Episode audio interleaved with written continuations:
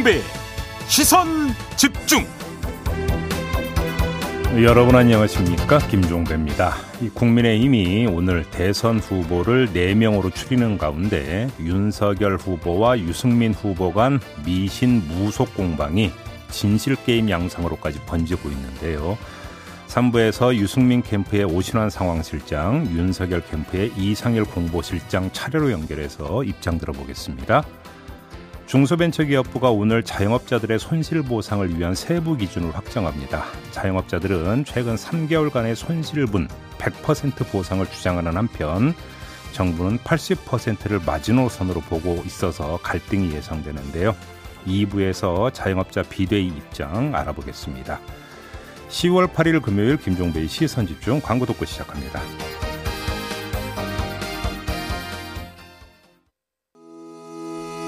시선 집중은 촌철님들의 다양한 목소리를 기다립니다. 짧은 건 50원, 긴 건 100원인 문자 메시지 샵 8001번, 스마트 라디오 미니와 유튜브 라이브로도 시선 집중과 함께 하실 수 있습니다. 믿고 듣는 진품 시사 김종배의 시선 집중.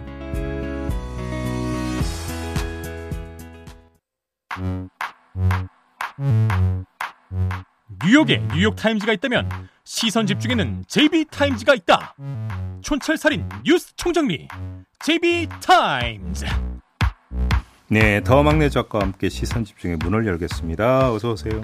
네, 안녕하세요. 더 막가입니다.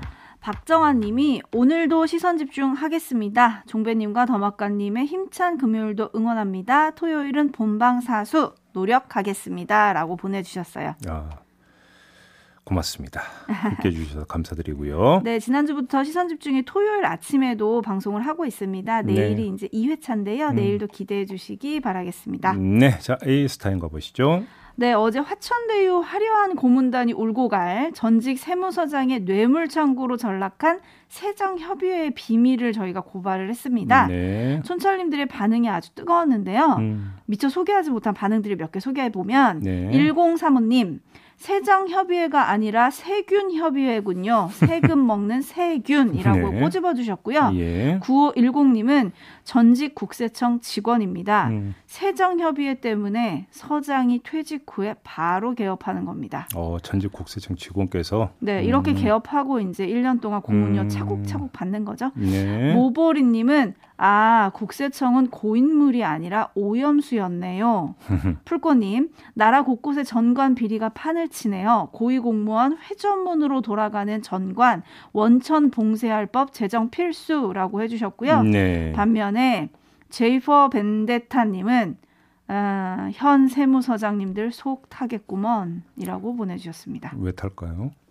그러게요. 네. 자 이렇게 반응은 뜨거웠는데 예. 희한하게 언론이 조용했습니다. 그러게요. 시선 집중 방송이 나가고 나면 저희 인터뷰를 인용한 후속 보도들이 좀 나오곤 하거든요. 음, 근데 어제는 평소와 달리 잠잠했습니다. 네. 그리고 증인 채택 과정에서 어떤 일이 있었던 건지 음, 또 오늘 국세청 국감 그리고 20일 기재위 종합 국감에서 과연 관련 내용이 다뤄질 여지가 있는 건지 궁금했습니다. 그래서 국회 귀재위 여야 간사에게 연락을 했는데 저희가 이제 반론 인터뷰 섭외 요청을 했던 거잖아요. 네, 음. 묵묵 부답이었고요. 네. 그리고 견재수 기자를 감금해서 논란이 됐던 종로세무서 관계자 역시도 전화도 안 받고 문자에도 응답하지 않았습니다. 네. 이럴 경우 JB 시선 집중이 잘하는 게 있죠?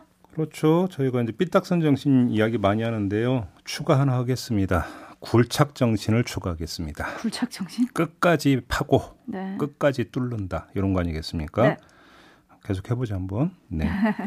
알겠습니다. 네. 계속 노력하겠습니다. 지켜봐 주시고요. 자, 뉴스와 분석이 함께하는 제이비타임즈 오늘 주목할 뉴스 챙겨드리겠습니다. 첫 번째 뉴스는 어떤 건가요? 어제 대장동 관련해서 민주당에서 두 목소리가 나왔거든요. 하나하나 좀 소개를 해드리면 네. 먼저 이낙연 캠프 선대위원장을 맡고 있는 서른 의원 발언입니다.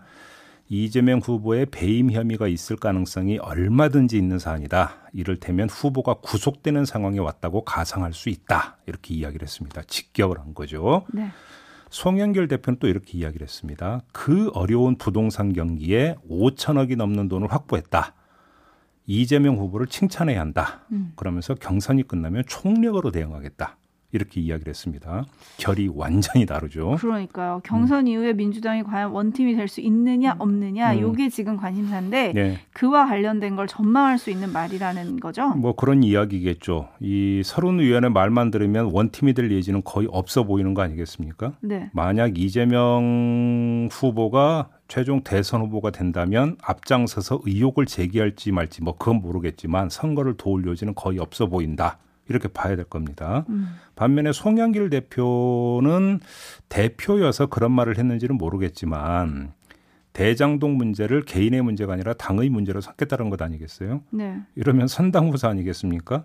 그러면 당에서 총력 대응하겠다고 한다면 다른 목소리 못 낼 거 아닙니까? 네. 자 그러면 두 개가 조화가 될 예지는 없는 거 아니겠어요? 음. 그러면 가닥이 어떻게 잡히겠느냐 이 문제인데 제가 볼 땐 입장이 뭐냐가 중요한 건 아닌 것 같고요. 상황이 어떻게 흘러가느냐 이게 더 중요한 것 같습니다. 음. 여기서 세 번째 목소리를 다시 들어야 될 것 같은데요. 세 번째 목소리의 주인공은 어제 저희와 인터뷰했던 윤건영 의원의 목소리입니다. 대장동이 대선에 큰 영향을 미치지 않을 거다 이렇게 전망을 한 바가 있습니다. 이 전망이 주요하느냐 아니냐 이게 제가 볼 때는 관건이라고 봅니다. 음.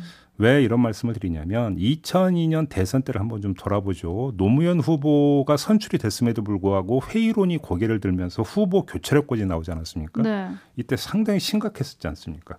그잖아요. 네. 근데 이때 이런 상황이 불거졌던 그 과정을 쭉 복기를 해보면 노무현 후보에 대한 호불호 이런 걸 떠나서 노무현 후보의 지지율이 한때 급락을 했기 때문에 여기서부터 비롯됐던 측면이 컸던 거거든요. 네. 결국 관건은 그런 점에서 상황, 다시 말해서 판세 아니겠느냐.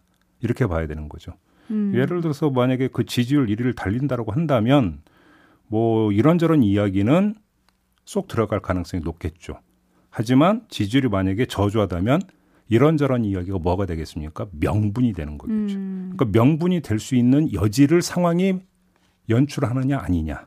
이게 관건이다 이렇게 정리를 하면 될 것 같습니다. 네, 지금 많은 분들이 의견 보내주고 계신데 김명정님은 경선 불복 후 단협 사태라고 물어주셨고요. 네. 빵꾸쟁이님은 전 노무현 대통령 경선 때랑 비슷합니다라고 음. 해주셨고 음. 완타치님은 이낙연 후보 경선 지면 탈당해서 신당 차리거나 그러지는 않겠죠라고 네, 그런 보내주셨는데, 네.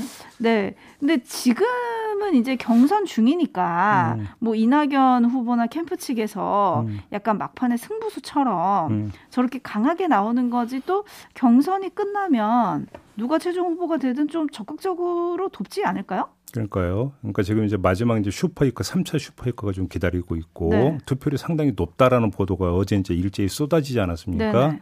이 투표율에 올라타서 이제 호소하는 차원으로 읽을 여지는 충분히 있어요. 음. 하지만 이제 결국은 그 이야기를 놓고 보면 또 한편으로는 이 슈, 최종 경선 결과가 어떻게 나오느냐에 따라서 다시 말해서 민주당 지지층의 입장이 대충 또 확인이 되는 거 아니겠습니까? 음. 그것이 그악 제가 조금 전에 말씀드렸던 상황 내지 판세 그것의 1차 잣대일 수도 있겠죠. 네. 그렇기 때문에 경선 결과를 보고 다시 이야기를 해보죠. 이야기는. 알겠습니다. 송영길 대표가 2012년 대선을 또 언급하기도 하더라고요. 음. 그러면서 우려하기도 하던데 그때 음. 영상이 지금 뉴스에 가끔 나오는데 음. 경선장에서 지지자들의 신발이 막 날아들기로 했던 거 기억나세요? 네. 그렇게 되면 안 된다. 뭐 송영길 대표 이제 그런 얘기를 좀 하고 있더라고요. 네. 자, 오늘 10일이죠. 이제 민주당 경선 결선 투표냐, 최종 투표, 최종 후보 확정이냐 음. 관심인데 그때 혹시 최종 후보가 확정이 된다면 승자와 패자 연설을 들으면 또 감이 오지 않겠습니까? 그렇겠죠. 만약에 네. 이제 결선 투표로 가느냐 아마 마느냐가 이제 거기서 결정이 되는 거고요. 결선 투표가 안 되고 만약에 후보가 최종 결정이 된다면 뭐 수락 연설도 있을 거고요. 그렇죠. 또 다른 뭐 연설도 있을 테니까 이걸 좀 거기서 또 어떤 그 뭐라고 할까요? 뉘앙스를 읽을 수 있겠죠. 네, 네, 네. 네. 자, 이야기는 월요일에 또 하게 될 것 같습니다. 음, 네. 이렇게 남겨두기로 하고요. 제이비타임즈 다음 주목할 뉴스는 오디오로 먼저 만나보시죠. 윤석열 후보의 부인 김건희 씨가 지난 2004년 서울대 강사직에 지원하면서 제출한 이력서입니다. 강의 경력란엔 1997년부터 1년간 대도 초등학교, 98년엔 광남 중학교, 2001년엔 영락 고등학교 등 서울 지역 3개 초중고교에 근무했다고 적혀 있습니다. 그런데 서울시 교육청은 국회에 제출한 답변서에서 이들 학교의 정교사, 기간제, 강사 등의 명단을 확인한 결과 김 씨가 근무한 이력이 없다고 밝혔습니다. 김건희 씨의 허위 경력에 대해서 보고 받으셨습니까? 각 학교에서 제출한 자료를 점검을 했는데 일단 해당 연도의 근무자 명단에는 없는 걸로. 민주당 교육위원회 소속 의원들은 김 씨가 경력을 세탁해 강사 자리를 얻었다고 주장했고 윤석열 후보는 결혼 전의 일이라 자신은 전혀 모르는 일이라고 반박했습니다. 그리고 뭐 내가 전혀 모르는 얘기고 결혼 전에 우리 집사람이 시간 강사가 되기 위해서 뭘 어떻게 했는지 제가 뭐 알 수가 있습니까? 네.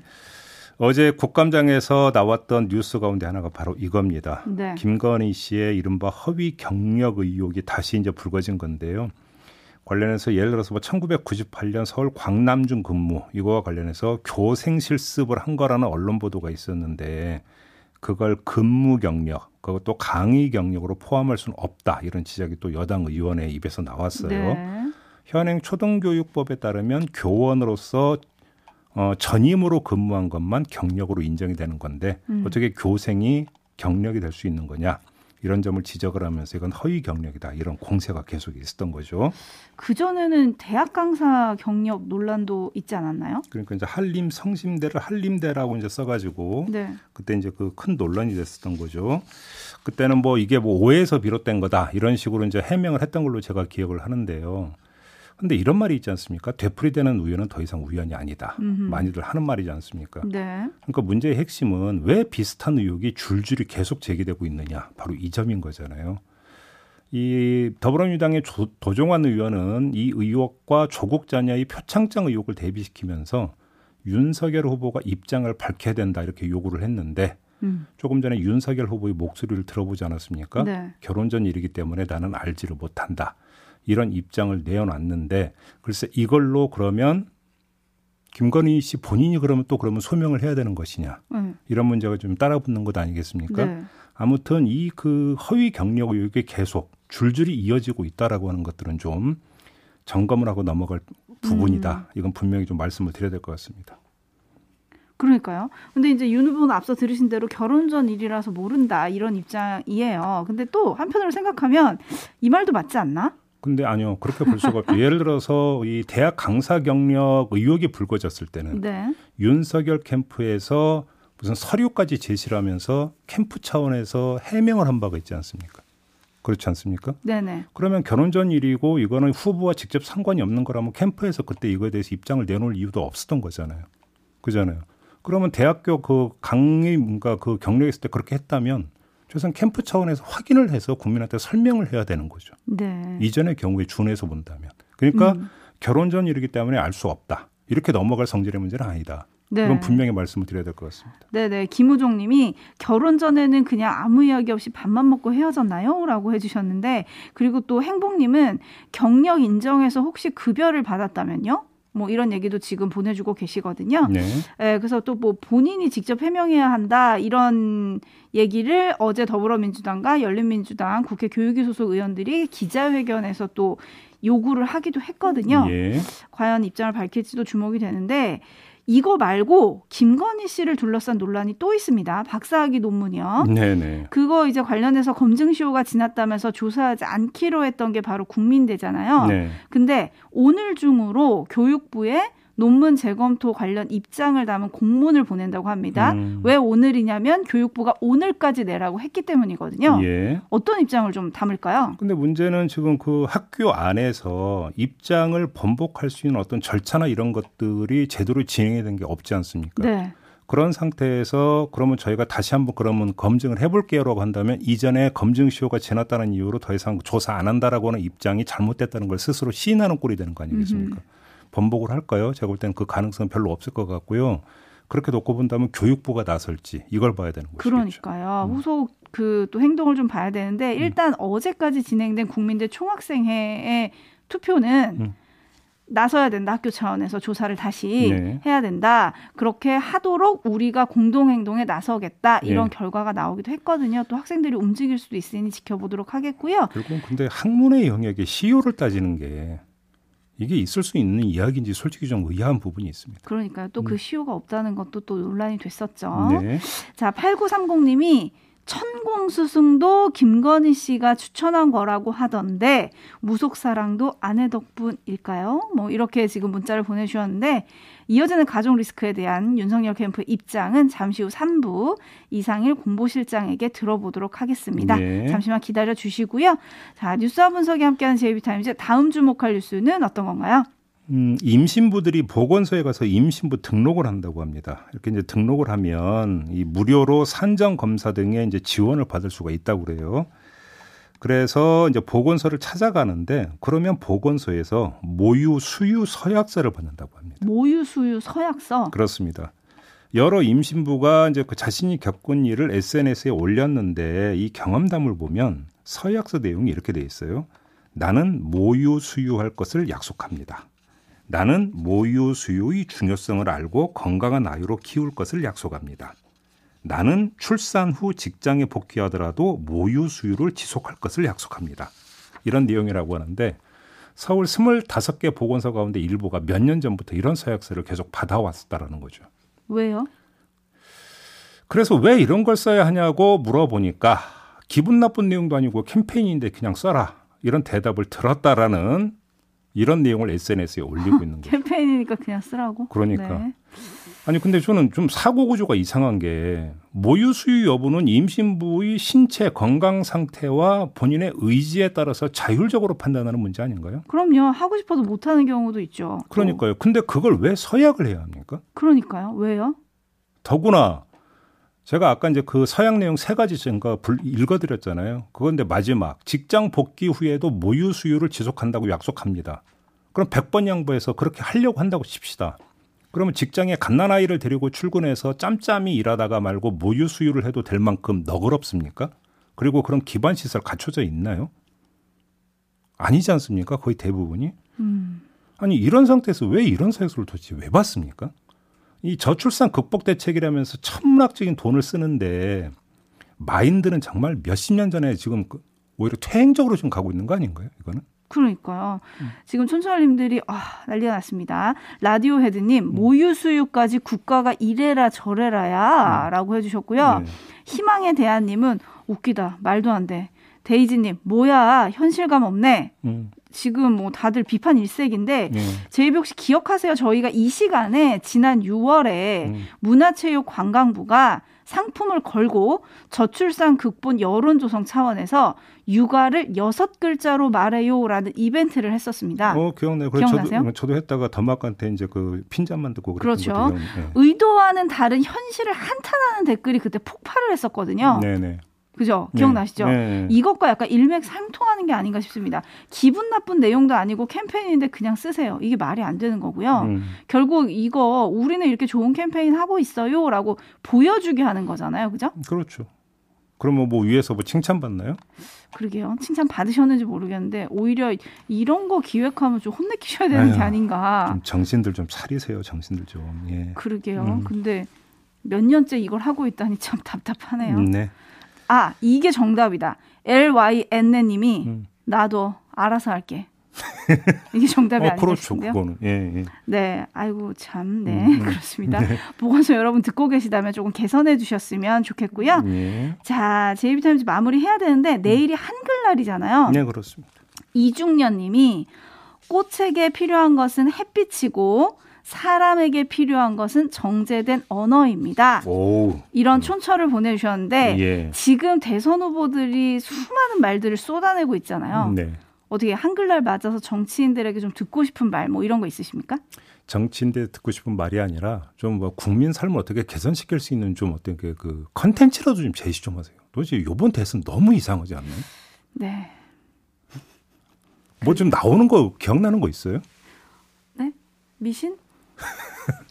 마무리하죠. 아, 저 마무리하기 전에 네. 5620님이 음. 오늘 타워 크레인 필기 시험 보러 갑니다. JB 더마카 두 분이 기를 주시면 힘이 되겠습니다라고 네. 보내 주셨네요. 합격 되실 겁니다. 네, 화이팅! 마무리하죠. 더마카 수고하셨습니다. 감사합니다.